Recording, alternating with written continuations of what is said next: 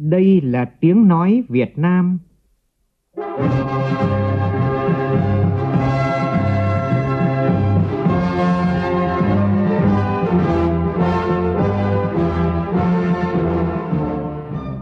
là tiếng nói Việt Nam, phát thanh từ Hà Nội, thủ đô nước Cộng hòa xã hội chủ nghĩa Việt Nam.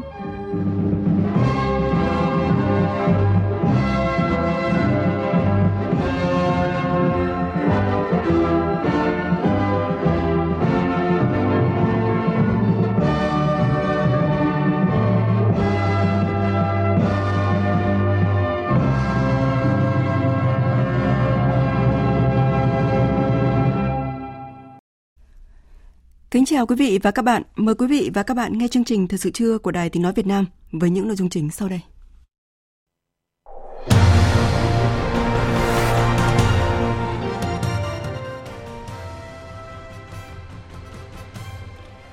Sáng nay, các đại biểu Quốc hội thảo luận tại tổ về kết quả thực hiện kế hoạch phát triển kinh tế xã hội năm nay, dự kiến kế hoạch phát triển kinh tế xã hội năm tới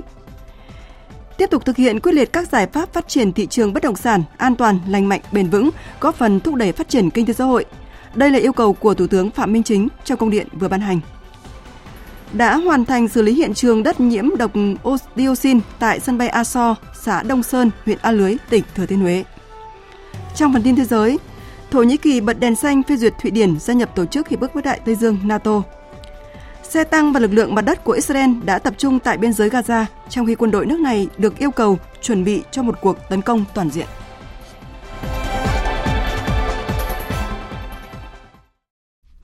Bây giờ là nội dung chi tiết.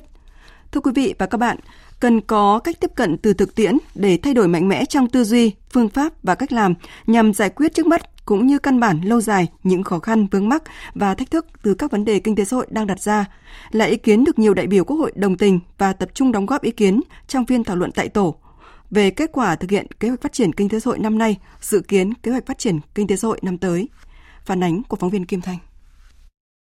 Trong phiên thảo luận tại tổ về đánh giá kết quả thực hiện kế hoạch phát triển kinh tế xã hội năm 2023, dự kiến kế hoạch phát triển kinh tế xã hội năm 2024, tình hình thực hiện ngân sách nhà nước năm 2023, dự toán năm 2024, kết quả thực hiện nghị quyết về chính sách tài khóa, tiền tệ, báo cáo của chính phủ về thí điểm một số cơ chế chính sách đặc thù phát triển thành phố Đà Nẵng, kết quả giả soát hệ thống văn bản quy phạm pháp luật theo quy định tại nghị quyết số 101 về kỳ họp thứ 5 Quốc hội khóa 15, các đại biểu Quốc hội đánh giá cao nỗ lực của chính phủ, các bộ ngành địa phương giải quyết những tồn tại cũng như các vấn đề mới phát sinh trong các lĩnh vực của đời sống kinh tế xã hội.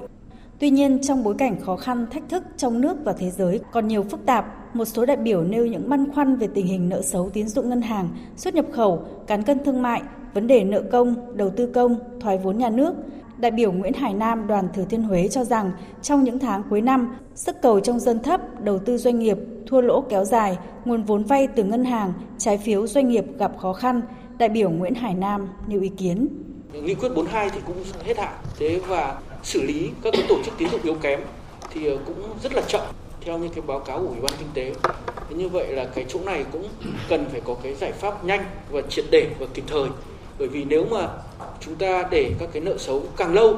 thì rồi à, lãi dự thu nó cũng càng nhiều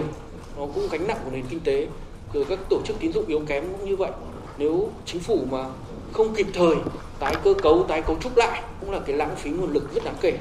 Còn đại biểu Nguyễn Thị Yến, đoàn đại biểu Bà Rịa Vũng Tàu thì cho rằng cần nhiều giải pháp hỗ trợ doanh nghiệp nhỏ và vừa. Tăng các hoạt động bảo lãnh tín dụng cho doanh nghiệp vừa và nhỏ từ các quỹ hỗ trợ doanh nghiệp có một phần vốn nhà nước. Như theo cái nghị quyết 43 thì việc hỗ trợ tín dụng cho các doanh nghiệp vừa và nhỏ cũng còn chậm. Thúc đẩy xuất khẩu, duy trì các cân thương mại bền vững. Cần đẩy mạnh công tác thông tin thị trường tập trung vào xây dựng hình ảnh của doanh nghiệp xuất khẩu Việt Nam. Uy tín, đẩy mạnh phát triển xuất khẩu hàng hóa. Hướng đến các thị trường mới, thị trường tiềm năng Đồng tình với quan điểm của chính phủ cần tăng cường năng lực nội sinh, củng cố nền tảng, đảm bảo ổn định kinh tế vĩ mô, kiểm soát lạm phát, tăng cường năng lực thích ứng, sức chống chịu của nền kinh tế. Nhưng để thực hiện được các mục tiêu này, đại biểu Hoàng Văn Cường, đoàn Hà Nội cho rằng cần tăng cường hơn nữa vai trò của chính sách tài khóa đối với hỗ trợ phục hồi và tăng trưởng kinh tế. Về ngắn hạn thì à, tôi cho rằng là chúng ta cần phải tiếp tục thực hiện các chính sách đặc biệt là phải dựa vào chính sách về tài khoá ngược thực sự hiệu quả. Tôi cũng xin đề nghị là trong kỳ họp này cần phải thực hiện ngay cái nghị quyết để giảm tiếp cái thuế giá trị gia tăng VAT 2% và thời hạn thì tôi nghĩ rằng là nên kéo dài cho đến hết năm 24. Đại biểu Trần Hoàng Ngân, Đoàn Hồ Chí Minh nhấn mạnh trong ba đột phá chiến lược là thể chế kinh tế, cơ sở hạ tầng và nguồn nhân lực thì đột phá nguồn nhân lực đang có vận hội lớn. Tôi nghĩ đến đột phá thứ ba đó là đột phá về nguồn nhân lực. Thì để cho doanh nhân có một khát vọng yêu nước, khát vọng vì cái sự phồn thịnh của đất nước thì chúng ta phải có một cái thể chế bảo vệ đội ngũ doanh nhân Việt Nam. Cho nên Ban chấp hành Trung ương ban hành nghị quyết 41 ngày 10 tháng 10 năm 23 về xây dựng phát huy vai trò của đội ngũ doanh nhân Việt Nam trong thời kỳ mới là tôi thấy rất là hay. Doanh nhân rất ủng hộ. Nhưng bây giờ thể chế hóa, cái này thì Quốc hội phải sớm thể chế hóa. Băn khoăn về triển khai nguồn vốn thực hiện 3 chương trình mục tiêu quốc gia chưa hiệu quả, đại biểu Lò Thị Luyến, đoàn Điện Biên nêu ý kiến việc mà không tiêu được hết cái nguồn vốn sự nghiệp này ấy, do thứ nhất là chúng ta giao vốn muộn chậm. Thế và khi mà giao thì có rất nhiều thẩm quyền là giao về cho địa phương phải quy định mới trung ương các bộ ngành là phải hướng dẫn. Thế thì chậm thủ tục chậm về hướng dẫn cho nên là vốn không kịp tiêu hết. Chính phủ và quốc hội cũng có dự kiến là sẽ thu hồi lại thì chúng tôi rất băn khoăn. Tôi cho rằng đối với chương trình mục tiêu quốc gia ấy, chúng ta phải cho cả giai đoạn kể cả vốn đầu tư và vốn sự nghiệp thì mới có thể tiêu hết được Giải đáp những băn khoăn của địa phương, Thủ tướng Chính phủ Phạm Minh Chính cho biết, ba chương trình mục tiêu quốc gia có nhiều ý nghĩa nhưng cần phân cấp, phân quyền mạnh hơn, nâng cao khả năng thực thi của địa phương và tăng cường giám sát những vướng mắc về thủ tục, cơ chế sẽ điều chỉnh kịp thời, linh hoạt từ yêu cầu thực tiễn. Lấy dẫn chứng từ những câu chuyện mà các tỉnh đồng bằng sông Cửu Long đã, đang và sẽ giải quyết trong thời gian tới, đó là đối phó với biến đổi khí hậu cực đoan như tình trạng sụt lún, sạt lở, ngập mặn, hạn hán, đào tạo nguồn nhân lực và giải quyết hạ tầng giao thông, Thủ tướng Chính phủ Phạm Minh Chính nhấn mạnh cần tư duy, phương pháp, cách tiếp cận mới vừa giải quyết vấn đề trước mắt, vừa giải quyết căn cơ bài bản lâu dài. Phải cách tiếp cận từ thực tiễn để chúng ta tháo gỡ nó ra. Ta biết tháo gỡ thì chúng ta có nguồn lực. Chỉ có địa phương không thì cũng không làm được. Chỉ có trung ương không cũng làm được. Chỉ có nhà nước không cũng không hiệu quả cao. Thì phải có hợp tác công tư, vẫn phải có BOT, vẫn phải có BT để mà phát triển hạ tầng về ngân sách nhà nước trung ương là phải chủ đạo chủ đạo cả về thu ngân sách và chủ đạo cả về phân bổ ngân sách hay là chủ đạo cả về phát triển cho đầu tư phát triển trung ương là phải liên kết vùng trung ương là phải liên kết tỉnh thế địa phương thì cao chí phải lo cái giải phóng mặt bằng phải có trọng tâm trọng điểm là như thế mà đã đi vay thì phải xoay chuyển tình thế chuyển đổi trạng thái chứ không có lật vật lãng phí mà hiệu quả không cao Chiều nay, Quốc hội thảo luận ở hội trường về một số nội dung còn ý kiến khác nhau của dự án luật quản lý bảo vệ công trình quốc phòng và khu quân sự, tiến hành quy trình lấy phiếu tín nhiệm đối với những người giữ chức vụ do Quốc hội bầu phê chuẩn. Thủ tướng Phạm Minh Chính vừa có công điện về việc tiếp tục thực hiện quyết liệt các giải pháp phát triển thị trường, bất động sản, phát triển an toàn, lành mạnh, bền vững, góp phần thúc đẩy phát triển kinh tế xã hội. Công điện nêu rõ, thời gian qua chính phủ, Thủ tướng Chính phủ đã có nhiều chỉ đạo, các bộ ngành địa phương đã nỗ lực vào cuộc, phối hợp thực hiện đồng bộ các chính sách, nhiệm vụ, giải pháp tháo gỡ khó khăn cho thị trường bất động sản, nhất là các khó khăn vướng mắc về pháp lý, nguồn vốn. Để tiếp tục thúc đẩy thị trường bất động sản phát triển an toàn, lành mạnh, bền vững, góp phần đẩy mạnh phát triển kinh tế xã hội, Thủ tướng Chính phủ yêu cầu Bộ trưởng Bộ Xây dựng tiếp tục phối hợp chặt chẽ với các ủy ban của Quốc hội hoàn thiện dự thảo luật nhà ở sửa đổi, dự thảo luật kinh doanh bất động sản sửa đổi, trình Quốc hội xem xét thông qua tại kỳ họp thứ 6, bảo đảm khả thi, kịp thời tháo gỡ khó khăn vướng mắc, thúc đẩy phát triển thị trường bất động sản công khai, minh bạch, an toàn, lành mạnh và bền vững khẩn trương xây dựng hoàn thiện các dự thảo, các văn bản quy định chi tiết, hướng, hướng dẫn thi hành các luật, nhất là quy định về trình tự, thủ tục triển khai các dự án nhà ở thương mại, nhà ở xã hội, khu đô thị mới để đảm bảo có hiệu lực đồng thời với các luật, tránh khoảng trống pháp lý. Tập trung chỉ đạo đôn đốc hướng dẫn các địa phương doanh nghiệp đẩy nhanh tiến độ triển khai thực hiện đề án đầu tư xây dựng ít nhất 1 triệu căn hộ nhà ở xã hội cho đối tượng thu nhập thấp, công nhân khu công nghiệp giai đoạn 2021-2030, trong đó cần xây dựng kế hoạch triển khai cụ thể việc đầu tư xây dựng nhà ở xã hội theo từng năm từ nay đến năm 2030, phù hợp với yêu cầu điều kiện của từng địa phương, định kỳ hàng quý tổng hợp báo cáo Thủ tướng Chính phủ kết quả thực hiện.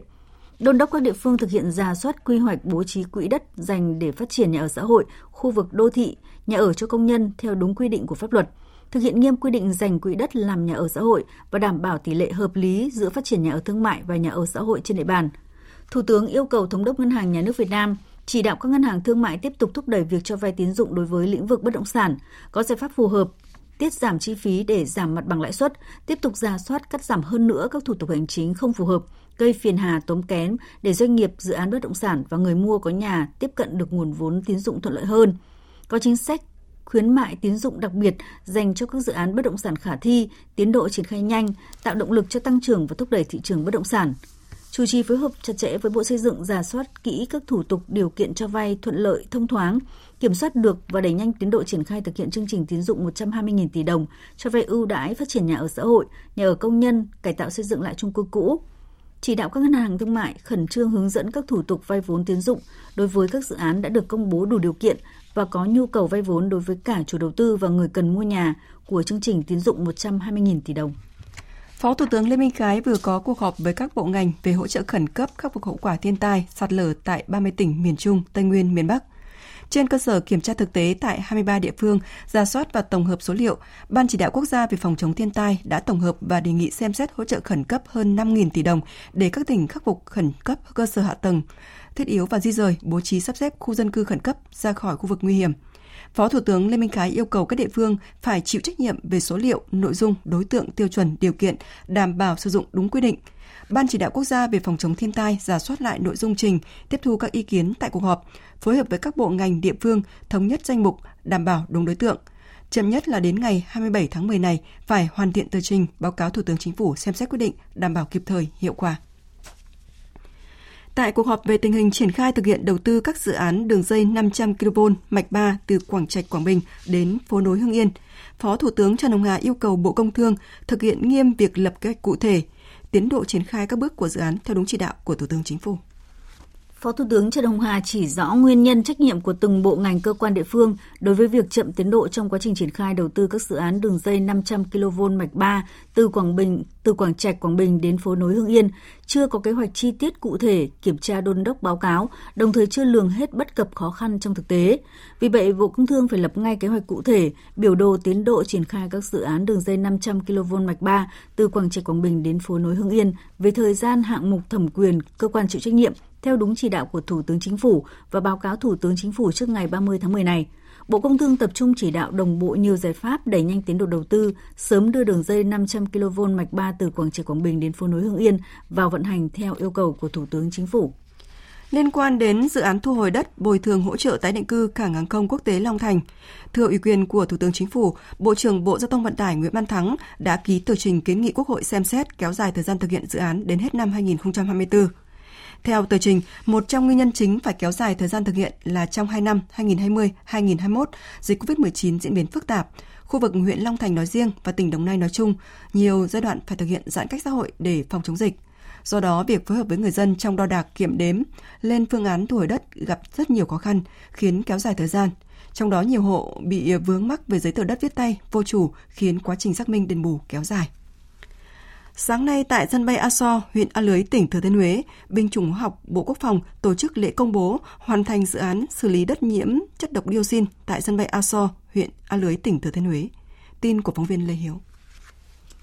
Với tổng kinh phí 74 tỷ đồng từ nguồn vốn ngân sách nhà nước, dự án đã tiến hành giả phá bom mìn đối với diện tích hơn 9 ha tại sân bay Aso, tiến hành thu gom xử lý hơn 38.000 mét khối đất và trầm tích ô nhiễm dioxin. Đặc biệt với công nghệ trôn lấp cô lập do Viện Hóa học Môi trường Quân sự nghiên cứu, dự án đã ứng dụng hiệu quả công nghệ sinh học do Viện Công nghệ Sinh học, Viện Hàn lâm Khoa học và Công nghệ Việt Nam chuyển giao để xử lý triệt để đất ô nhiễm nặng. Đây là kết quả về khả năng làm chủ công nghệ của Việt Nam trong xử lý dioxin nói riêng và chất độc hóa học tồn lưu sau chiến tranh nói chung.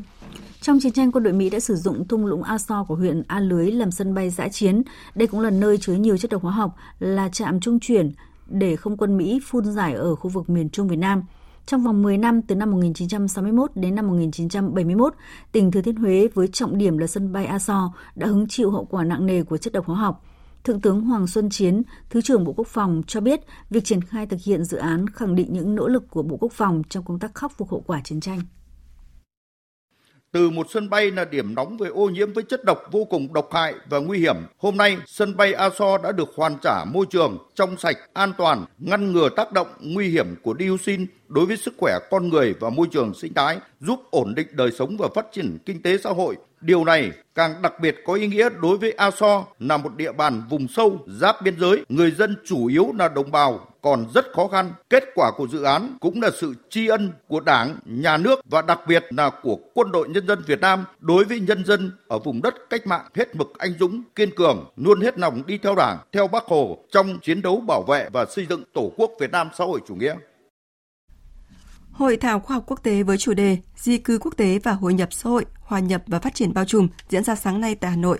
Sự kiện do Học viện Phụ nữ Việt Nam và Trường Đại học Chuân Nam của Hàn Quốc phối hợp tổ chức với sự tham dự của các nhà khoa học Việt Nam, Thái Lan và Trung Quốc. Tin của phóng viên Hà Nam.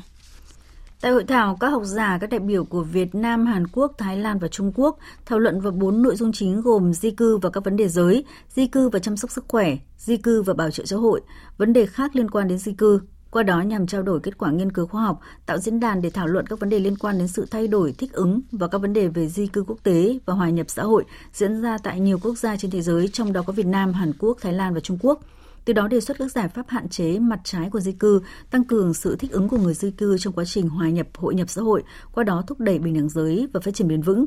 Theo báo cáo của Tổ chức Di cư Quốc tế, năm 2022, ước tính toàn thế giới có 281 triệu người di cư. Năm 2000,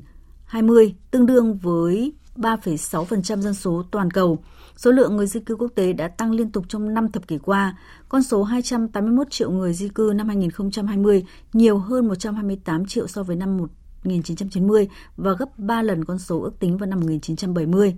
Phó giáo sư tiến sĩ Trần Quang Tiến, Giám đốc Học viện Phụ nữ Việt Nam cho biết. Số liệu của Việt Nam về di cư thì trung bình chúng ta có khoảng hơn 110.000 người ra nước ngoài làm việc trong đó thì ờ, tính ra số lượng người ra nước ngoài làm việc hàng năm thì chiếm khoảng từ 7 đến 10% lực lượng lao động. Số người vào Việt Nam tính đến ờ, đầu năm 2022 thì khoảng hơn 100.000 người nước ngoài đang ờ, sinh sống và làm việc ở Việt Nam. Di cư thì đóng một cái vai trò quan trọng trong cái sinh kế của gia đình. Tham gia vào di cư thì giúp cho người lao động, giúp cho các cái đối tượng di cư có những cái trải nghiệm thực sự về lối sống, về văn hóa, về thay đổi thích nghi với cái môi trường làm việc mới, với cái nơi đến và đặc biệt là cũng làm thay đổi cái vai trò giới, đặc biệt là di cư nội địa, nhưng Việt Nam bên cạnh cái di cư quốc tế thì di cư nội địa cũng rất là phát triển. Một doanh nghiệp của người Việt trong lĩnh vực công nghệ đã được trao giải thưởng xuất khẩu của Thủ hiến bang New Zealand năm 2023 nhân kỷ niệm 50 năm Australia và Việt Nam thiết lập quan hệ ngoại giao. Theo tin của phóng viên Việt Nga, giải thưởng xuất khẩu của Thủ Hiến là một sự kiện thường niên được bang New South Wales của Australia tổ chức trong 61 năm qua nhằm khích lệ các doanh nghiệp xuất khẩu hàng hóa dịch vụ công nghệ của bang ra nước ngoài. Trong số 17 hạng mục được trao giải thưởng năm nay, công ty Analyze do anh Trần Đình Áng, giám đốc điều hành và là người đồng sáng lập được trao giải thưởng tác động vì phát triển sản phẩm sử dụng trí tuệ nhân tạo của công ty đã làm cho việc chẩn đoán hình ảnh chính xác hơn, góp phần tạo nên sự thay đổi trong việc phát hiện và điều trị bệnh ở nhiều quốc gia, trong đó có Việt Nam. Lượng kiều hối chuyển về thành phố Hồ Chí Minh trong 9 tháng qua vượt lượng kiều hối của cả năm ngoái, đạt gần 6 tỷ 700 triệu đô la Mỹ. Ông Nguyễn Đức Lệnh, Phó Giám đốc Ngân hàng Nhà nước chi nhánh Thành phố Hồ Chí Minh cho biết, lượng kiều hối chuyển về tăng trưởng tốt, hỗ trợ tích cực đối với thị trường tiền tệ, ngoại hối, vì kiều hối là một trong những nguồn cung ngoại tệ góp phần đảm bảo quan hệ cung cầu ngoại tệ, đồng thời hỗ trợ hiệu quả cho chính sách tiền tệ, tỷ giá và thị trường ngoại hối. Điều này càng có ý nghĩa trong bối cảnh các đồng tiền mạnh trên thế giới biến động, lạm phát tại một số quốc gia tăng, gây áp lực nhất định lên tỷ giá và mối quan hệ tỷ giá lãi suất lạm phát ở trong nước. Thưa quý vị và các bạn, tại huyện Crong Park, tỉnh Đắk Lắk, một kênh thủy lợi gần 15 tỷ đồng đã được ừ, huyện quyết tâm đầu tư mặc cho cơ quan chuyên môn của Bộ Nông nghiệp và Phát triển Nông thôn khuyến cáo là không nên vì không hiệu quả. Kết quả là công trình đã không thể sử dụng và hiện đang vùi trong bùn đất, nhiều vị trí sạt lở trầm trọng trở thành cây bẫy nguy hiểm với người dân. Phản ánh của phóng viên công Bắc thường trú tại Tây Nguyên. Đứng trước cửa nhà nhìn ra kênh thủy lợi cách chỉ vài bước chân, chị Hờ Út Nie, Buôn Cla, xã Cờ Rông Búc, huyện Cờ Rông Bắc rất lo lắng cho sự an toàn của những thành viên trong gia đình khi kênh quá sâu mà lại chỉ có vài thanh rào chắn thấp ngang đầu gối. Nguy hiểm cho dân với lại ờ, trẻ con chứ, có người bị té, gãy tay, gãy chân rồi chứ. Quá nguy hiểm đấy chứ, nhưng mà biết làm sao được. Họ làm thì mình cũng chịu thôi chứ biết làm sao giờ. Mong rằng họ sẽ làm lại và sửa chữa lại để cho dân sinh sống nhé. Gia đình em còn có người già, trẻ con nữa, không ổn tí nào khó lắm cho nên là rất mong họ để sửa chữa lại để mà cho dân sống nó ổn định hơn Ông Greg Melo, bí thư chi bộ Buôn Cla, xã Crong Búc, huyện Crong Park cho biết, ngay từ khi triển khai đầu tư xây dựng kênh thủy lợi D3 đi qua thôn, bà con đã không đồng tình với cách làm của chính quyền huyện và xã. Bà con đã liên tục có những ý kiến phản ánh về sự lãng phí cũng như những bất cập, nguy hiểm của công trình này đến các cấp chính quyền, nhưng đến nay vẫn chưa được giải quyết. Ờ, từ khi mà thi công xong này cái mương thủy lợi này nó không sử dụng được, đó là nhà nước đầu tư thì tiền tiền của này kia thì mất, nhưng mà mương thì không thể sử dụng được. Nói chung là lãng phí ngân sách của nhà nước vừa lãng phí vừa là ảnh hưởng đến bà con nhân dân. Tại vì sát nhà cửa này kia nó sạt lở thường xuyên hàng năm cái mùa mưa là sạt lở. Nhà dân ở xung quanh là sợ họp buôn này họ rồi họ tiếp xúc cử tri này cái bà con là ý kiến liên tục từ hồi đó đến giờ. Ông Nguyễn Tiến Văn, Phó Chủ tịch Ủy ban nhân dân xã Crong Búc, huyện Crong Park cho biết, kênh thủy lợi D3 được xây dựng xong năm 2015 nhưng chỉ sử dụng được một năm thì bỏ. Nguyên nhân đây là kênh nhánh nhưng lại xây dựng cao hơn kênh chính và thấp hơn mặt ruộng. Theo ông Văn, kênh thủy lợi này hiện nay đã bị vùi lấp, cũng không thể sử dụng được. Cái kênh D3 này đưa vào sử dụng từ năm 2015 thì sử dụng được khoảng một năm là cái kênh này không hoạt động được nữa. Thì bây giờ dưới này thì thật sự ra là bây giờ nó nghẹt hết rồi, bùn lấp hết rồi. Ừ. Huyện cũng đã đi khảo sát và có cái hướng sửa chữa nhưng mà thấy không hiệu quả. Sợ bây giờ nếu mà tu sửa lại thì bây giờ cái kinh phí nó quá lớn. Kênh thủy lợi D3 có tổng mức đầu tư gần 15 tỷ đồng. Điều đáng nói, trước khi huyện Crong Park xây dựng công trình này, Ban Quản lý Đầu tư và Xây dựng Thủy lợi 8 thuộc Bộ Nông nghiệp và Phát triển Nông thôn đã có văn bản đề nghị dừng đầu tư vì suất đầu tư cao, lên đến 180 triệu đồng một hecta lại không hiệu quả. Nhận được văn bản khuyến cáo, Ủy ban nhân dân huyện Crong Park vẫn thể hiện quyết tâm bằng một văn bản phúc đáp vào đầu tháng 10 năm 2013. Trong văn bản này, huyện cho rằng việc đầu tư hết sức cần thiết. Càng đáng lưu ý hơn, mặc dù kênh thủy lợi D3 đã không sử dụng được nữa, năm 2019, Ủy ban nhân dân huyện Crong Park tiếp tục đầu tư 850 triệu đồng để sửa chữa. Kết quả, tháng 8 năm 2023, Thanh tra tỉnh Đắk Lắk kiểm tra và kết luận hạng mục gia cố mái bờ kênh bằng rọ đá trị giá 850 triệu đồng đã lún sụt trượt xuống đáy lòng kênh. Ông Trần Hồng Tiến, Bí thư huyện ủy, Chủ tịch Hội đồng Nhân dân huyện Cờ Crong Bắc cho biết, trên cơ sở kết luận của thanh tra tỉnh, huyện ủy, hội đồng nhân dân đang yêu cầu ủy ban nhân dân huyện báo cáo các nội dung liên quan đến kênh thủy lợi D3 để có hướng chỉ đạo xử lý. Công an thị xã Nghi Sơn, tỉnh Thanh Hóa cho biết đơn vị vừa ra quyết định khởi tố vụ án hình sự gây dối trật tự công cộng xảy ra tại xã Hải Hà, thị xã Nghi Sơn. Sáng qua tại khu vực xã Hải Hà, nơi chuẩn bị thi công bến số 3, cảng container Long Sơn, đã có khoảng 300 người dân tụ tập mang theo băng rôn, biểu ngữ, hò hét phản đối việc xây dựng cảng. Đoàn người đi bộ ra tỉnh lộ 513 từ xã Hải Hà qua xã Hải Thượng, Hải Yến thì dừng lại, gây ách tắc giao thông, mất an ninh trật tự trong thời gian từ 8 giờ 30 phút đến 11 giờ 45 phút. Mặc dù đã được cấp ủy chính quyền, mặt trận tổ quốc, đoàn thể và các ngành chức năng tuyên truyền vận động, nhưng người dân vẫn không dừng lại. Căn cứ tài liệu chứng cứ thu nhập được trong quá trình điều tra, xác minh, xét thấy có dấu hiệu tội phạm gây dối trật tự công cộng, quy định tại điểm CD khoản 2, điều 318 Bộ luật hình sự năm 2015, sửa đổi bổ sung năm 2017. Cơ quan cảnh sát điều tra công an thị xã Nghi Sơn đã ra quyết định khởi tố vụ án hình sự đối với vụ án hình sự gây dối trật tự công cộng xảy ra tại địa bàn. Thưa quý vị và các bạn, hiện nay các thôn ấp khu vực biên giới Tây Nam ở vùng Đông Nam Bộ không còn tình trạng trắng đảng viên. Đây là nỗ lực của các cấp ủy trong xây dựng phát triển tổ chức cơ sở đảng nhằm đáp ứng nhu cầu xây dựng củng cố tổ chức cơ sở đảng trong tình hình mới, trong đó đặc biệt chú trọng đến nâng cao chất lượng đảng viên. Các đảng bộ, chi bộ, khu vực vùng biên giới Tây Nam đã thực hiện nhiều giải pháp trong lựa chọn bồi dưỡng quần chúng ưu tú để bổ sung cho các tổ chức đảng. Song với thực tiễn tại khu vực biên giới, việc xây dựng củng cố tổ chức cơ sở đảng còn gặp không ít trở ngại. Loạt bài xây dựng tổ chức cơ sở đảng trong tình hình mới ở biên giới Tây Nam của nhóm phóng viên cơ quan thường trú tại thành phố Hồ Chí Minh sẽ cho chúng ta thấy được bối cảnh thực tế của công tác xây dựng tổ chức cơ sở đảng hiện nay. Trong chương trình hôm nay, chúng tôi xin giới thiệu đến quý vị bài 1 với nhan đề Ở đâu có dân, ở đó có đảng.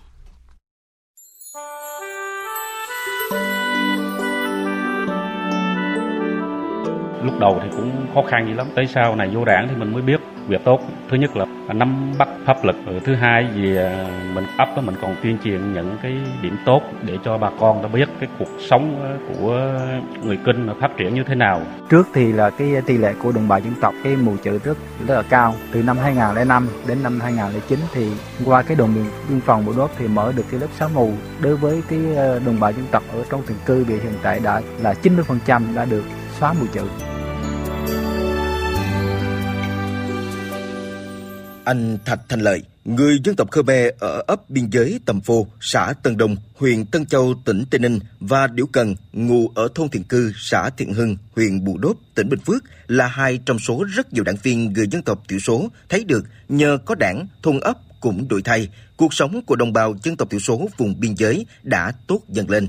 Tầm Phô là ấp trắng đảng viên với 100% đồng bào dân tộc Khmer sinh sống – năm 2005, Đảng ủy xã Tân Đông đưa ba đảng viên về thành lập chi bộ ấp Tầm Phô. Từ khi có chi bộ, có đảng viên ở cơ sở cầm tay chỉ việc, lối sống sinh hoạt của bà con thay đổi hẳn. Người Khmer trong ấp đã biết trồng đa canh thay cho mỗi năm một vụ lúa nước. Họ biết muốn qua biên giới thăm người thân hay đi làm ăn phải thông báo cho lực lượng biên phòng mới đúng pháp luật của nhà nước.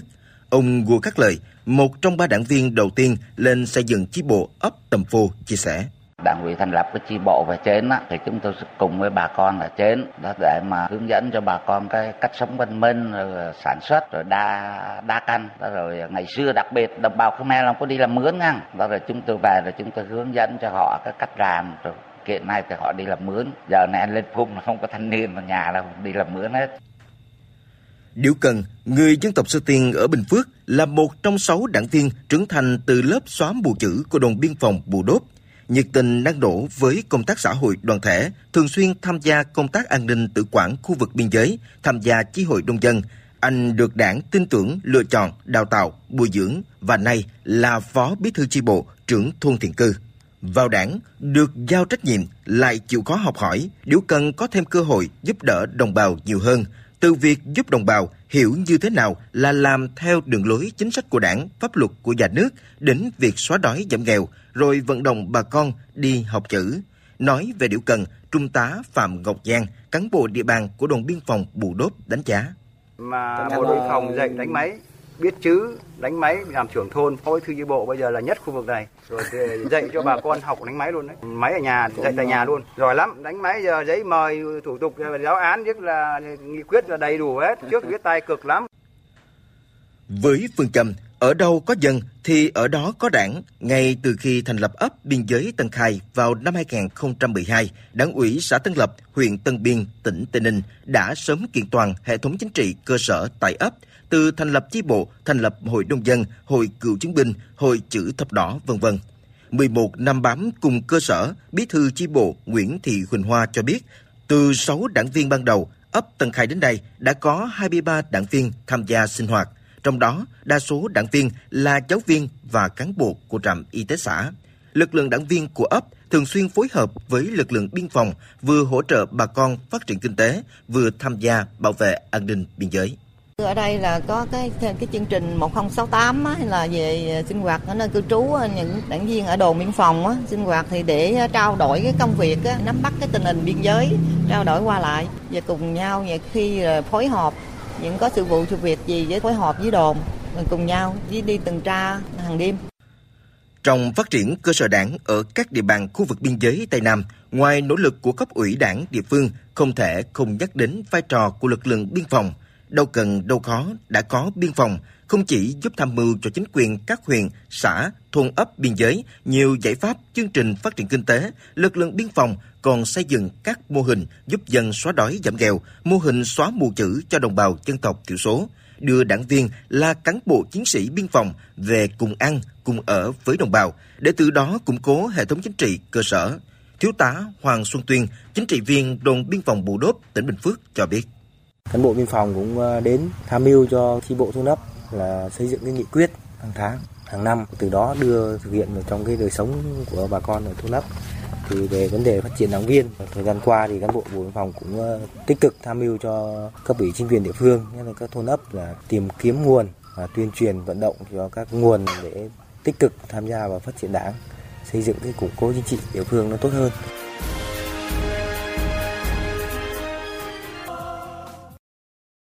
Thưa quý vị và các bạn, nhằm tăng cường sức chiến đấu của Đảng, Ban chấp hành Trung Đảng khóa 13 đã có nghị quyết số 21 về tăng cường củng cố, xây dựng tổ chức cơ sở Đảng và nâng cao chất lượng đội ngũ đảng viên trong giai đoạn mới.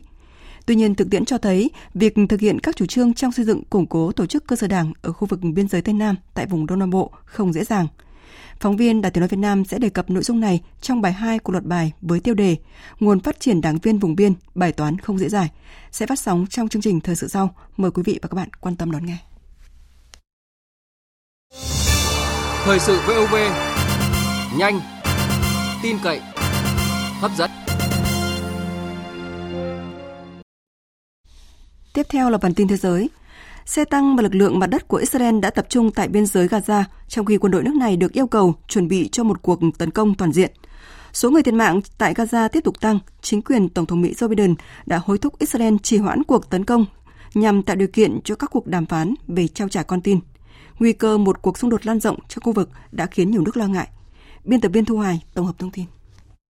Đoàn xe viện trợ thứ ba từ Ai Cập hôm qua đã tiến vào giải Gaza, nơi 2,3 triệu người đang cạn kiệt lương thực, nước uống và thuốc men do biên giới bị phong tỏa. Với việc Israel vẫn duy trì lệnh cấm nhiên liệu, Liên Hợp Quốc cho biết hoạt động phân phối viện trợ sẽ bị đình trệ trong vài ngày do không đủ nhiên liệu cung cấp cho các xe vận chuyển. Người phát ngôn của Tổng thư ký Liên Hợp Quốc Antonio Guterres, ông Stefan Dujarric cho biết. Các chuyến hàng nhân đạo vào Gaza đã mang lại tia hy vọng cho hàng triệu người đang rất cần viện trợ nhân đạo ở Gaza nhưng họ cần nhiều hơn thế. Trong ngày thứ 14 liên tiếp, Gaza vẫn bị mất điện hoàn toàn. Tình hình tại bệnh viện vẫn còn nghiêm trọng do thiếu điện, thuốc men, trang thiết bị và nhân lực chuyên môn. Bệnh viện Sifa lớn nhất ở giải Gaza đang điều trị cho khoảng 5.000 bệnh nhân so với sức chứa bình thường là 700 người. Sau khi thả hai người mang quốc tịch Mỹ hôm 20 tháng 10, Hamas hôm qua đã thả thêm hai con tin người Israel là phụ nữ lớn tuổi qua cửa khẩu biên giới Rafah giữa giải Gaza và Ai Cập. Theo phía Israel, hơn 200 con tin đang bị Hamas giam giữ ở giải Gaza, trong đó phần lớn là người nước ngoài và công dân mang hai quốc tịch. Israel đã cam kết sẽ tiêu diệt hoàn toàn Hamas và thả tự do cho tất cả các con tin. Xe tăng và lực lượng mặt đất của Israel đã tập trung tại biên giới Gaza, trong khi quân đội nước này được yêu cầu chuẩn bị cho một cuộc tấn công toàn diện cả trên không, trên bộ và trên biển. Ngoại trưởng Nga Sergei Lavrov hôm qua đã cảnh báo nguy cơ leo thang xung đột, đồng thời nhấn mạnh tầm quan trọng của các nỗ lực nhằm thúc đẩy một lệnh ngừng bắn. Chúng tôi tin rằng bước đầu tiên và hoàn toàn không thể thiếu phải là ngừng bắn, giải quyết các vấn đề nhân đạo và tạo điều kiện cho công dân nước ngoài rời khỏi giải Gaza. Và sau đó, tất nhiên, chúng tôi sẽ cần một cơ chế để xem xét tình hình một cách toàn diện. Cùng với xung đột Israel-Hamas, các vụ đấu súng qua lại giữa Israel và phong trào vũ trang Hezbollah xảy ra gần như hàng ngày tại khu vực biên giới giữa Israel và Liban, trong khi các máy bay chiến đấu của Israel những ngày gần đây đã tấn công các mục tiêu ở bờ Tây, Syria và Liban. Người phát ngôn Hội đồng An ninh Quốc gia Mỹ John Kirby hôm qua cáo buộc các lực lượng dân quân đội Iran hậu thuẫn đang gia tăng các cuộc tấn công bằng tên lửa và máy bay không người lái nhằm vào quân đội Mỹ ở Iraq và Syria. Ngoại trưởng Trung Quốc Vương Nghị vừa có cuộc điện đàm với Ngoại trưởng Israel và Palestine. Ông Vương Nghị tuyên bố các nước có quyền tự vệ nhưng phải tuân thủ luật nhân đạo quốc tế, đồng thời kêu gọi hai bên nhanh chóng nối lại đàm phán hòa bình. Phóng viên Bích Thuận thường trú tại Trung Quốc thông tin. Thông tin do Bộ Ngoại giao Trung Quốc đăng tải sáng nay 24 tháng 10 cho biết, trong cuộc điện đàm với người đồng cấp Palestine Riyad al-Maliki, ông Vương Nghị tuyên bố Trung Quốc lên án mạnh mẽ và phản đối mọi hành vi tổn hại dân thường, vi phạm luật pháp quốc tế, đồng thời kêu gọi ngừng bắn ngay lập tức và đảm bảo điều kiện sống cơ bản nhất cho người dân Gaza. Ông cho rằng lối thoát duy nhất cho vấn đề Palestine là thực hiện giải pháp hai nhà nước, thực hiện các quyền sinh tồn, quyền lập nước và quyền trở về của người dân Palestine. Khẳng định Trung Quốc sẽ tiếp tục viện trợ nhân đạo cho người dân ở đây và nỗ lực thúc đẩy vấn đề Palestine sớm được giải quyết một cách toàn diện, công bằng và lâu dài. Trong khi đó, tại cuộc điện đàm với Ngoại trưởng Israel Eli Cohen, ông Vương Nghị nhấn mạnh, các quốc gia đều có quyền tự vệ nhưng cần tuân thủ luật nhân đạo quốc tế và bảo vệ sự an toàn của dân thường. Ông bày tỏ quan ngại sâu sắc trước tình trạng xung đột liên tục leo thang và tình hình ngày càng nghiêm trọng, cho rằng chỉ có tuân thủ khái niệm an ninh chung mới có thể đạt được an ninh bền vững, chỉ có kiên trì đường lối giải quyết chính trị, những lo ngại an ninh chính đáng của Israel mới có thể được giải quyết triệt đề. Tổng thống Thổ Nhĩ Kỳ Tayyip Erdogan đã chuyển đơn xin gia nhập tổ chức Hiệp ước Bắc Đại Tây Dương NATO của Thụy Điển lên Quốc hội Thổ Nhĩ Kỳ – cho đến nay chỉ còn Thổ Nhĩ Kỳ và Hungary chưa chấp thuận hồ sơ xin gia nhập của Thụy Điển. Vì vậy, động thái bật đèn xanh của Thổ Nhĩ Kỳ để Thụy Điển rộng cửa vào NATO đã ngay lập tức được nhiều bên hoan nghênh. Tổng hợp của biên tập viên Phương Anh. Thủ tướng Thụy Điển Christensen ngay lập tức hoan nghênh bước đi mới nhất của Thổ Nhĩ Kỳ, mở đường cho việc Thụy Điển sớm gia nhập NATO. Thụy Điển từng nhiều lần thể hiện mong muốn sớm được Quốc hội Thổ Nhĩ Kỳ phê chuẩn tư cách thành viên NATO. Bộ trưởng Quốc phòng Thụy Điển Pan Johnson trong hội nghị gần nhất của NATO diễn ra trong tháng này đã nhấn mạnh. Chúng tôi đã có một thỏa thuận tại Vilnius và chúng tôi đã thực hiện tất cả các điều khoản cũng như biên bản ghi nhớ ba bên giữa Thụy Điển, Phần Lan và Thổ Nhĩ Kỳ. Và đó là thỏa thuận mà chúng tôi hiện có và chúng tôi mong chờ việc phê chuẩn cũng vì lý do đó, chứ không mong đợi bất kỳ yêu cầu mới nào. Tôi nghĩ hiện tại việc Thụy Điển trở thành thành viên NATO vào mùa thu này là rất quan trọng.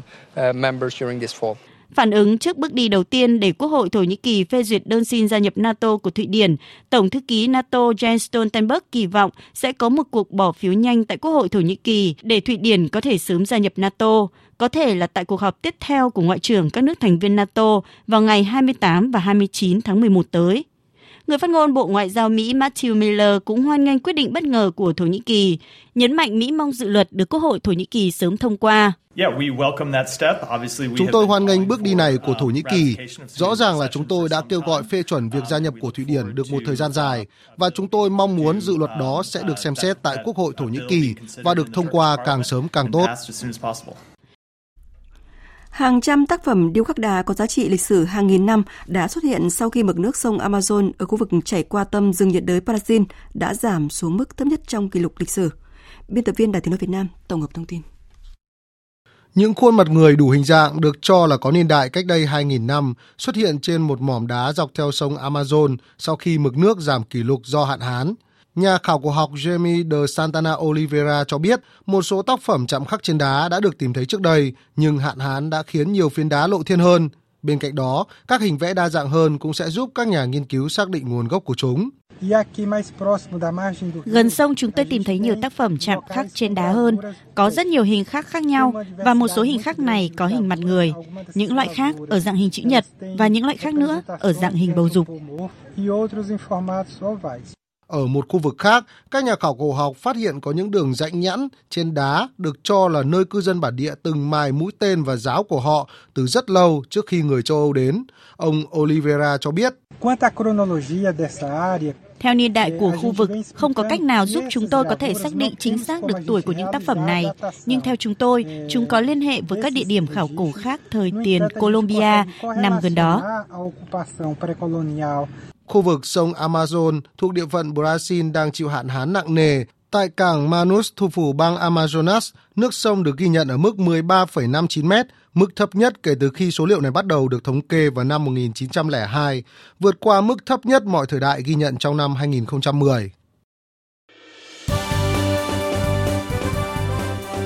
Thời sự tiếng nói Việt Nam Thông tin nhanh Bình luận sâu Tương tác đa chiều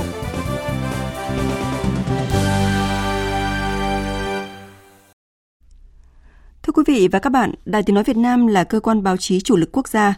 Từ một đài phát thanh, hiện Đài Tiếng Nói Việt Nam đã trở thành cơ quan truyền thông đa loại hình, đa phương tiện, khẳng định được vị thế của mình trong và ngoài nước, góp phần vào sự phát triển không ngừng của Đài Tiếng Nói Việt Nam. Một phần là nhờ công tác đào tạo, bồi dưỡng nguồn nhân lực, luôn được lãnh đạo đài quan tâm, thể hiện rõ nhất là việc thành lập Trung tâm Đào tạo, bồi dưỡng nghiệp vụ truyền thông ngay trong Đài Tiếng Nói Việt Nam từ năm 2003. Với quá trình 20 năm hình thành và phát triển, Trung tâm Đào tạo Bồi dưỡng nghiệp vụ truyền thông đã đạt được những kết quả đáng tự hào. Bài viết của phóng viên Minh Hường về hành trình 20 năm phát triển của Trung tâm Đào tạo Bồi dưỡng nghiệp vụ truyền thông của Đài Tiếng Nói Việt Nam. Mời quý vị và các bạn cùng nghe. Trung tâm Đào tạo Bồi dưỡng nghiệp vụ truyền thông VOVTC được thành lập theo quyết định số 572 ngày 4 tháng 9 năm 2003 của Tổng Giám đốc Đài Tiếng Nói Việt Nam với nhiệm vụ xây dựng kế hoạch và triển khai các hoạt động đào tạo bồi dưỡng công chức, viên chức và người lao động của Đài Tiếng Nói Việt Nam. Qua 20 năm hình thành và phát triển, Trung tâm Đào tạo Bồi dưỡng nghiệp vụ truyền thông đã triển khai tổ chức hơn 4.000 khóa học và phối hợp tổ chức nhiều lớp đào tạo, hội thảo, hội nghị cho gần 20.000 lượt công chức, viên chức, phóng viên, biên tập viên và người lao động trong toàn đài và các đài phát thanh truyền hình địa phương. Những lớp học với nội dung phong phú do các nhà quản lý, nhà báo giàu kinh nghiệm của đài, các trường đại học, học viện trực tiếp giảng dạy đã trang bị cho phóng viên, biên tập viên, kỹ sư trong đài và các đài phát thanh truyền hình địa phương những kiến thức chuyên môn cũng như kỹ năng nghề nghiệp để góp phần nâng cao chất lượng chương trình trên tất cả các loại hình báo chí là giám đốc đầu tiên của Trung tâm Đào tạo Bồi dưỡng nghiệp vụ truyền thông. Ông Nguyễn Tiến Long, nguyên trưởng ban đối ngoại VOV5 cho biết, ngày mới thành lập, trung tâm gặp nhiều khó khăn do nhân sự ít, lại chưa có nhiều kinh nghiệm trong tổ chức hoạt động đào tạo. Thế nhưng với sự quyết tâm của lãnh đạo đài cùng sự sáng tạo nỗ lực của các thành viên, trung tâm đã nhanh chóng đi vào hoạt động sau thời gian rất ngắn với những khóa đào tạo rất hiệu quả. Sau khi cái ra đời cái nội san nghiệp vụ phát thanh, đây cũng là một cái điểm nhấn rất quan trọng, một cánh tay kéo dài cho các hoạt động đào tạo của trung tâm đào tạo VVTC. Một cái đóng góp rất lớn của VVTC chính là việc kết nối được đội ngũ những người làm báo chuyên nghiệp của VOV với toàn bộ những người làm báo trong cả nước với các đài phát thanh truyền hình trong cả nước với các trường đào tạo báo chí trong cả nước và đặc biệt là với cả hai cái trường cao đẳng phát thanh truyền hình và tạo được một cái sự kết nối đó thì nó làm cơ sở được xây dựng những lớp tập huấn rất là hiệu quả cùng với bồi dưỡng trình độ chuyên môn cho phóng viên, biên tập viên, trung tâm còn phối hợp với các học viện, các trường chính trị, mở các lớp đào tạo lý luận cao cấp, trung cấp lý luận chính trị cho đội ngũ công chức, viên chức, lãnh đạo quản lý, cũng như các khóa bồi dưỡng theo tiêu chuẩn chức vụ lãnh đạo, quản lý cấp phòng, cấp vụ và tương đương. Đến thời điểm này, gần 100% công chức, viên chức giữ chức vụ lãnh đạo, quản lý của đài, đảm bảo đủ tiêu chuẩn theo quy định của nhà nước. Trung tâm còn tham gia các đề án và chủ trì thực hiện một số đề tài nghiên cứu khoa học, sản phẩm phần mềm hệ thống quản lý đào tạo, bồi dưỡng, góp phần nâng cao hiệu quả chất lượng đào tạo, bồi dưỡng nguồn nhân lực báo chí truyền thông. Trong bối cảnh chính phủ đang đẩy mạnh việc khai thác và ứng dụng cách mạng công nghiệp 4.0, Trung tâm Đào tạo Bồi dưỡng nghiệp vụ truyền thông cũng kịp thời ứng dụng công nghệ trong đào tạo, bồi dưỡng trực tuyến cho đội ngũ công chức viên chức của Đài Tiếng Nói Việt Nam, tạo điều kiện cho học viên ở xa được tham gia học tập, đảm bảo nghĩa vụ quyền lợi cho người lao động. Ông Lê Ngọc Tuấn, Giám đốc Trung tâm Đào tạo Bồi dưỡng nghiệp vụ truyền thông cho biết. Trong những năm gần đây, cùng với phát triển của cách mạng 4.0, Trung tâm Đào tạo cũng đã thực hiện công cuộc chuyển đổi số trong công tác đào tạo bồi dưỡng. Cùng với ờ, các đơn vị trong đài, trung tâm cũng phối hợp với các ờ, trường, các học viện đào tạo ờ, chuyển đổi số cho đội ngũ công chức viên chức của Đài Tiếng nói Việt Nam. Bên cạnh đấy, trung tâm cũng phối hợp cùng với các trường, học viện tạo điều kiện cho các học sinh sinh viên tham gia thực tập tại Đài Tiếng nói Việt Nam từ những công hiến của mình, trung tâm vinh dự nhận được nhiều phần thưởng cao quý của Đảng, Nhà nước, Chính phủ, của Đài Tiếng Nói Việt Nam và của các bộ, ngành trung ương. Trong đó có bằng khen của Thủ tướng Chính phủ vào năm 2009, huân chương lao động hạng 3 vào năm 2013 đứng trước sự phát triển mạnh mẽ của công nghệ thông tin và truyền thông. Thực tế này đòi hỏi Trung tâm Đào tạo Bồi dưỡng nghiệp vụ truyền thông phải tiếp tục làm tốt hơn nữa để nâng cao chất lượng bồi dưỡng nghiệp vụ báo chí. Phó Tổng Giám đốc Đài Tiếng Nói Việt Nam Vũ Hải Quang nêu rõ. Trung tâm cần mở các cái lớp học chuyên sâu à, để nâng cao cái bản lĩnh cách mạng, cái tính chuyên nghiệp trong cái hoạt động báo chí. Ờ, thường xuyên mở các cái cuộc hội thảo, tọa đàm và bồi dưỡng cái đạo đức nghề nghiệp cho các nhà báo, phóng viên, biên tập viên của Đài Tiếng nói Việt Nam nói riêng và các cái cơ quan truyền thông nói chung. À, để đạt được cái mục tiêu nói trên ấy, thì trung tâm cần phải là thường xuyên khảo sát, phân tích cái nhu cầu đào tạo để mở các cái lớp mà học tập để đáp ứng được cái nhu cầu của người học và cái yêu cầu thực tiễn của các cái cơ quan báo chí.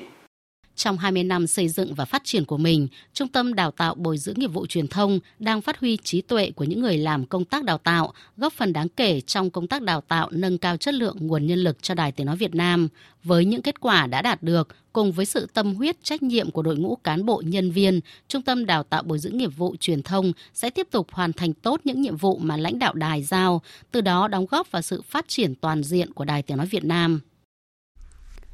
Quý vị và các bạn đang nghe chương trình Thời sự trưa của Đài Tiếng Nói Việt Nam. Chương trình sẽ tiếp nối với trang tin đầu tư tài chính và bản tin thể thao.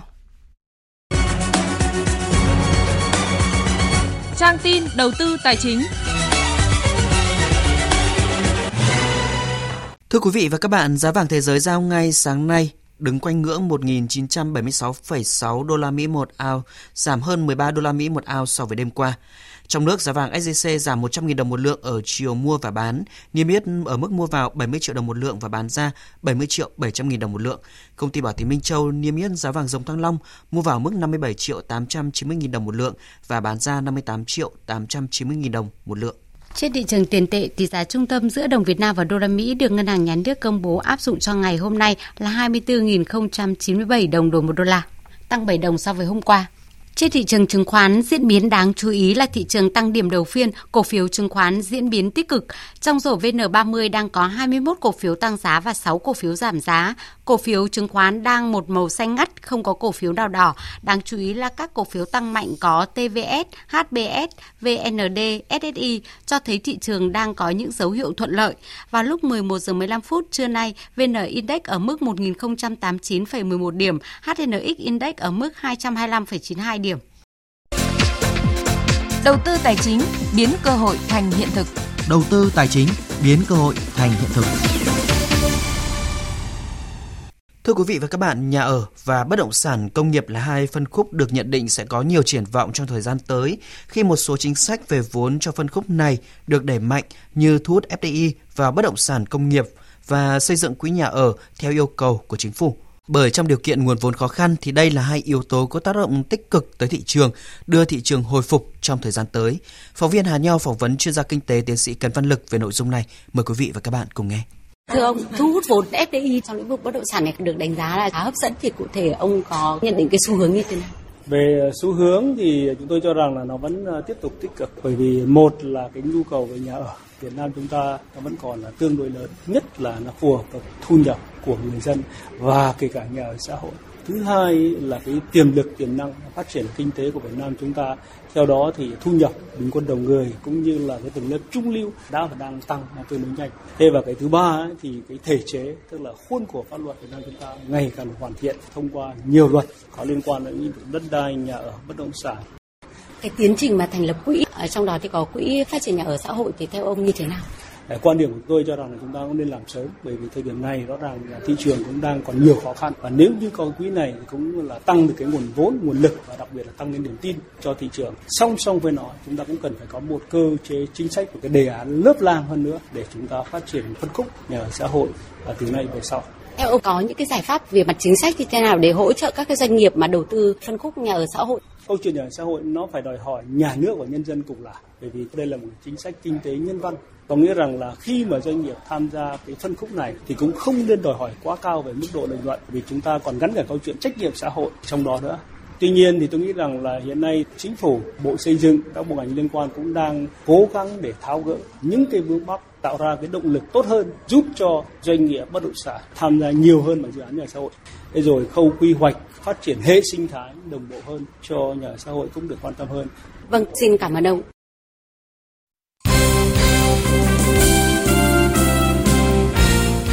Thưa quý vị và các bạn, đêm qua, đội tuyển bóng đá nữ Việt Nam đã rời Hà Nội, di chuyển tới Tashkent, Uzbekistan, tham dự vòng loại thứ hai môn bóng đá nữ Olympic Paris 2024. Trong danh sách 22 cầu thủ tham dự vòng đấu này, ngoài trường hợp của tiền vệ Thái Thị Thảo bị chấn thương thì toàn đội đang có được trạng thái tâm lý và thể lực tốt. Huấn luyện viên Mai Đức Trung chia sẻ. Hiện nay có Thái Thị Thảo chỉ hơi căng một chút vì do cái vết mổ nó cũng hồi phục rồi nhưng mà nếu mà tập mà nâng cao cường độ lên đấy thì nó cũng ảnh hưởng nhưng mà tôi nghĩ chúng tôi sẽ điều chỉnh lại để cho Thảo thật tốt trong cái giải này. Tại vòng loại thứ hai Olympic Paris 2024, đội tuyển nữ Việt Nam nằm ở bảng C và sẽ lần lượt gặp Uzbekistan ngày 26 tháng 10, Ấn Độ ngày 29 tháng 10 và gặp Nhật Bản vào ngày 1 tháng 11. Hôm qua, lực sĩ Lê Văn Công giành tấm huy chương đầu tiên cho đoàn thể thao người khuyết tật Việt Nam tại Đại hội thể thao khuyết tật châu Á Asian Paragame lần thứ tư. Lê Văn Công thành công ở lần nâng mức tạ thứ ba là 173 kg. Đối thủ của anh là vận động viên Al Sudani của Iraq cũng đạt thành tích này và xếp trên nhờ chỉ số phụ. Huy chương vàng thuộc về vận động viên Omar Quarada của Jordan khi thực hiện thành công mức tạ 182 kg, phá kỷ lục Asian Paragame của Lê Văn Công lập vào năm 2014. Đô cử sinh năm 1984, quê Hà Tĩnh chia sẻ. Tôi ờ, rất vui vì mình đã có được tấm huy chương tại kỳ đại hội lần này. Nhưng bản thân tôi vẫn hơi tiếng nổi một tí vì ờ, không phải đối thủ quá mạnh nhưng mình lại gặp cái chấn thương nên mình không giữ được cái phong độ để mình đạt được cái thành tích tốt nhất trong ờ, thi đấu. Tuy là cái vai rất đau giờ lăn xe thì cũng rất là khó nhưng với cái niềm vui mình đã mang lại thành tích cho đoàn thì nó vơi đi một phần ờ, cái nỗi đau ờ, cơ thể của mình. Cũng trong ngày hôm qua, đoàn thể thao Việt Nam giành thêm một huy chương đồng nữa của lực sĩ Nguyễn Bình An với thành tích 184 kg, hạng cân 54 kg nam. Hôm nay, đoàn Việt Nam tiếp tục tranh tài tại một số bộ môn. Sự chú ý đổ dồn về lực sĩ Đặng Thị Linh Phượng, môn cử tạ, Võ Thanh Tùng, môn bơi, Phạm Nguyễn Khánh Minh, môn điền kinh và Đặng Xuân Minh, môn tây quần đồ. Tối qua, giải đấu kiếm vô địch quốc gia 2023 khởi tranh tại nhà thi đấu Trịnh Hoài Đức Hà Nội.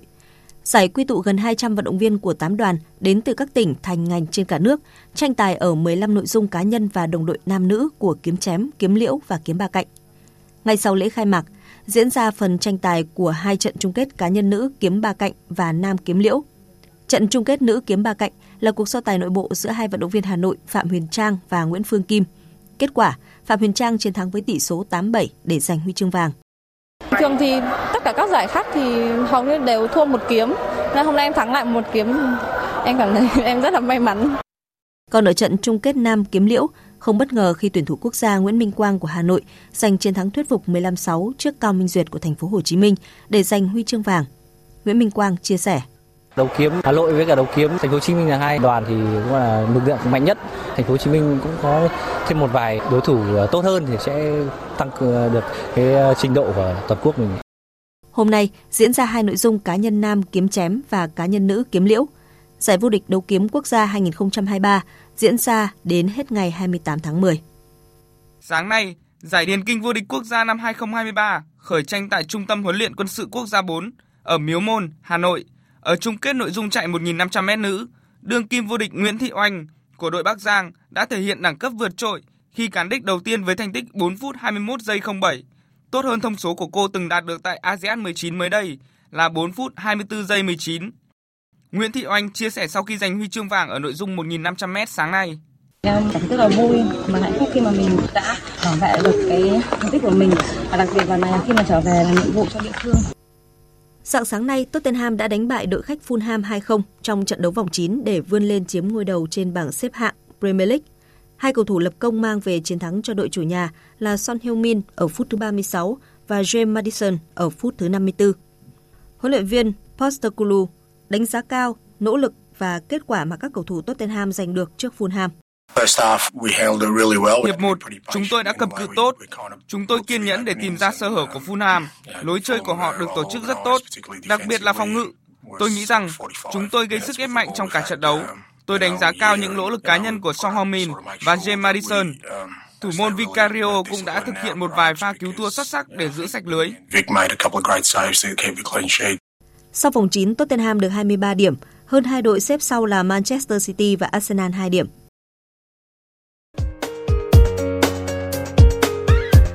Dự báo thời tiết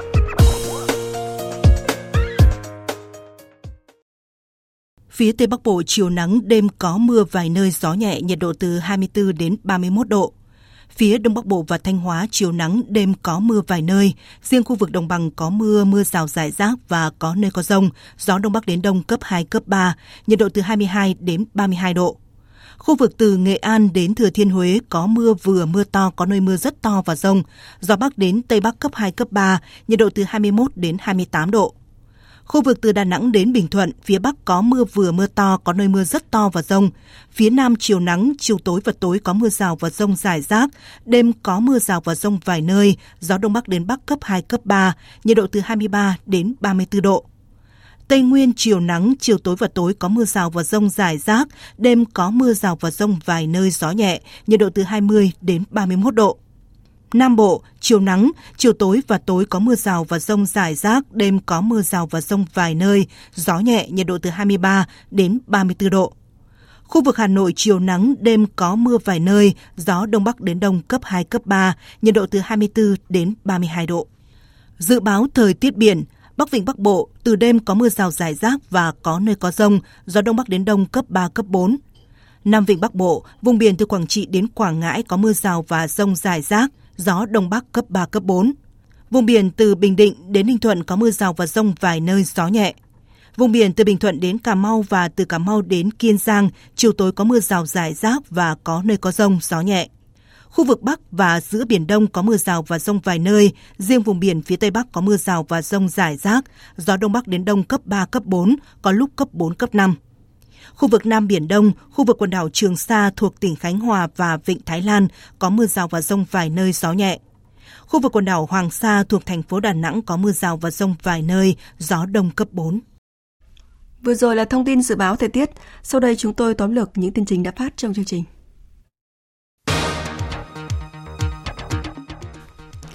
Cần có cách tiếp cận từ thực tiễn để có thay đổi mạnh mẽ trong tư duy, phương pháp và cách làm để giải quyết trước mắt cũng như căn bản lâu dài những khó khăn vướng mắc và thách thức từ các vấn đề kinh tế xã hội đang đặt ra là ý kiến được nhiều đại biểu Quốc hội đồng tình và tập trung đóng góp ý kiến trong phiên thảo luận tại tổ sáng nay về kết quả thực hiện kế hoạch phát triển kinh tế xã hội năm nay, dự kiến kế hoạch phát triển kinh tế xã hội năm tới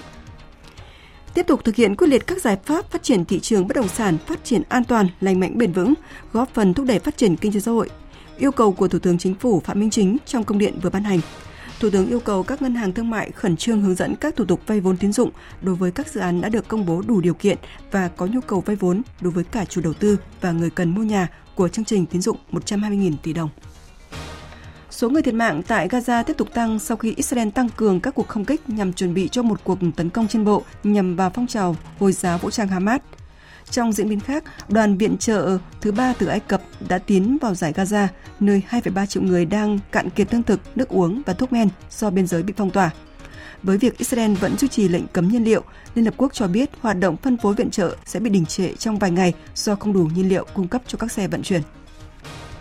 Tổng thống Thổ Nhĩ Kỳ Tayyip Erdogan đã chuyển đơn xin gia nhập tổ chức Hiệp ước Bắc Đại Tây Dương NATO của Thụy Điển lên Quốc hội Thổ Nhĩ Kỳ. Cho đến nay chỉ còn Thụy Thổ Nhĩ Kỳ và Hungary chưa chấp thuận hồ sơ xin gia nhập của Thụy Điển. Vì vậy, động thái bật đèn xanh của Thổ Nhĩ Kỳ để Thụy Điển rộng cửa vào NATO đã ngay lập tức được nhiều bên hoan nghênh.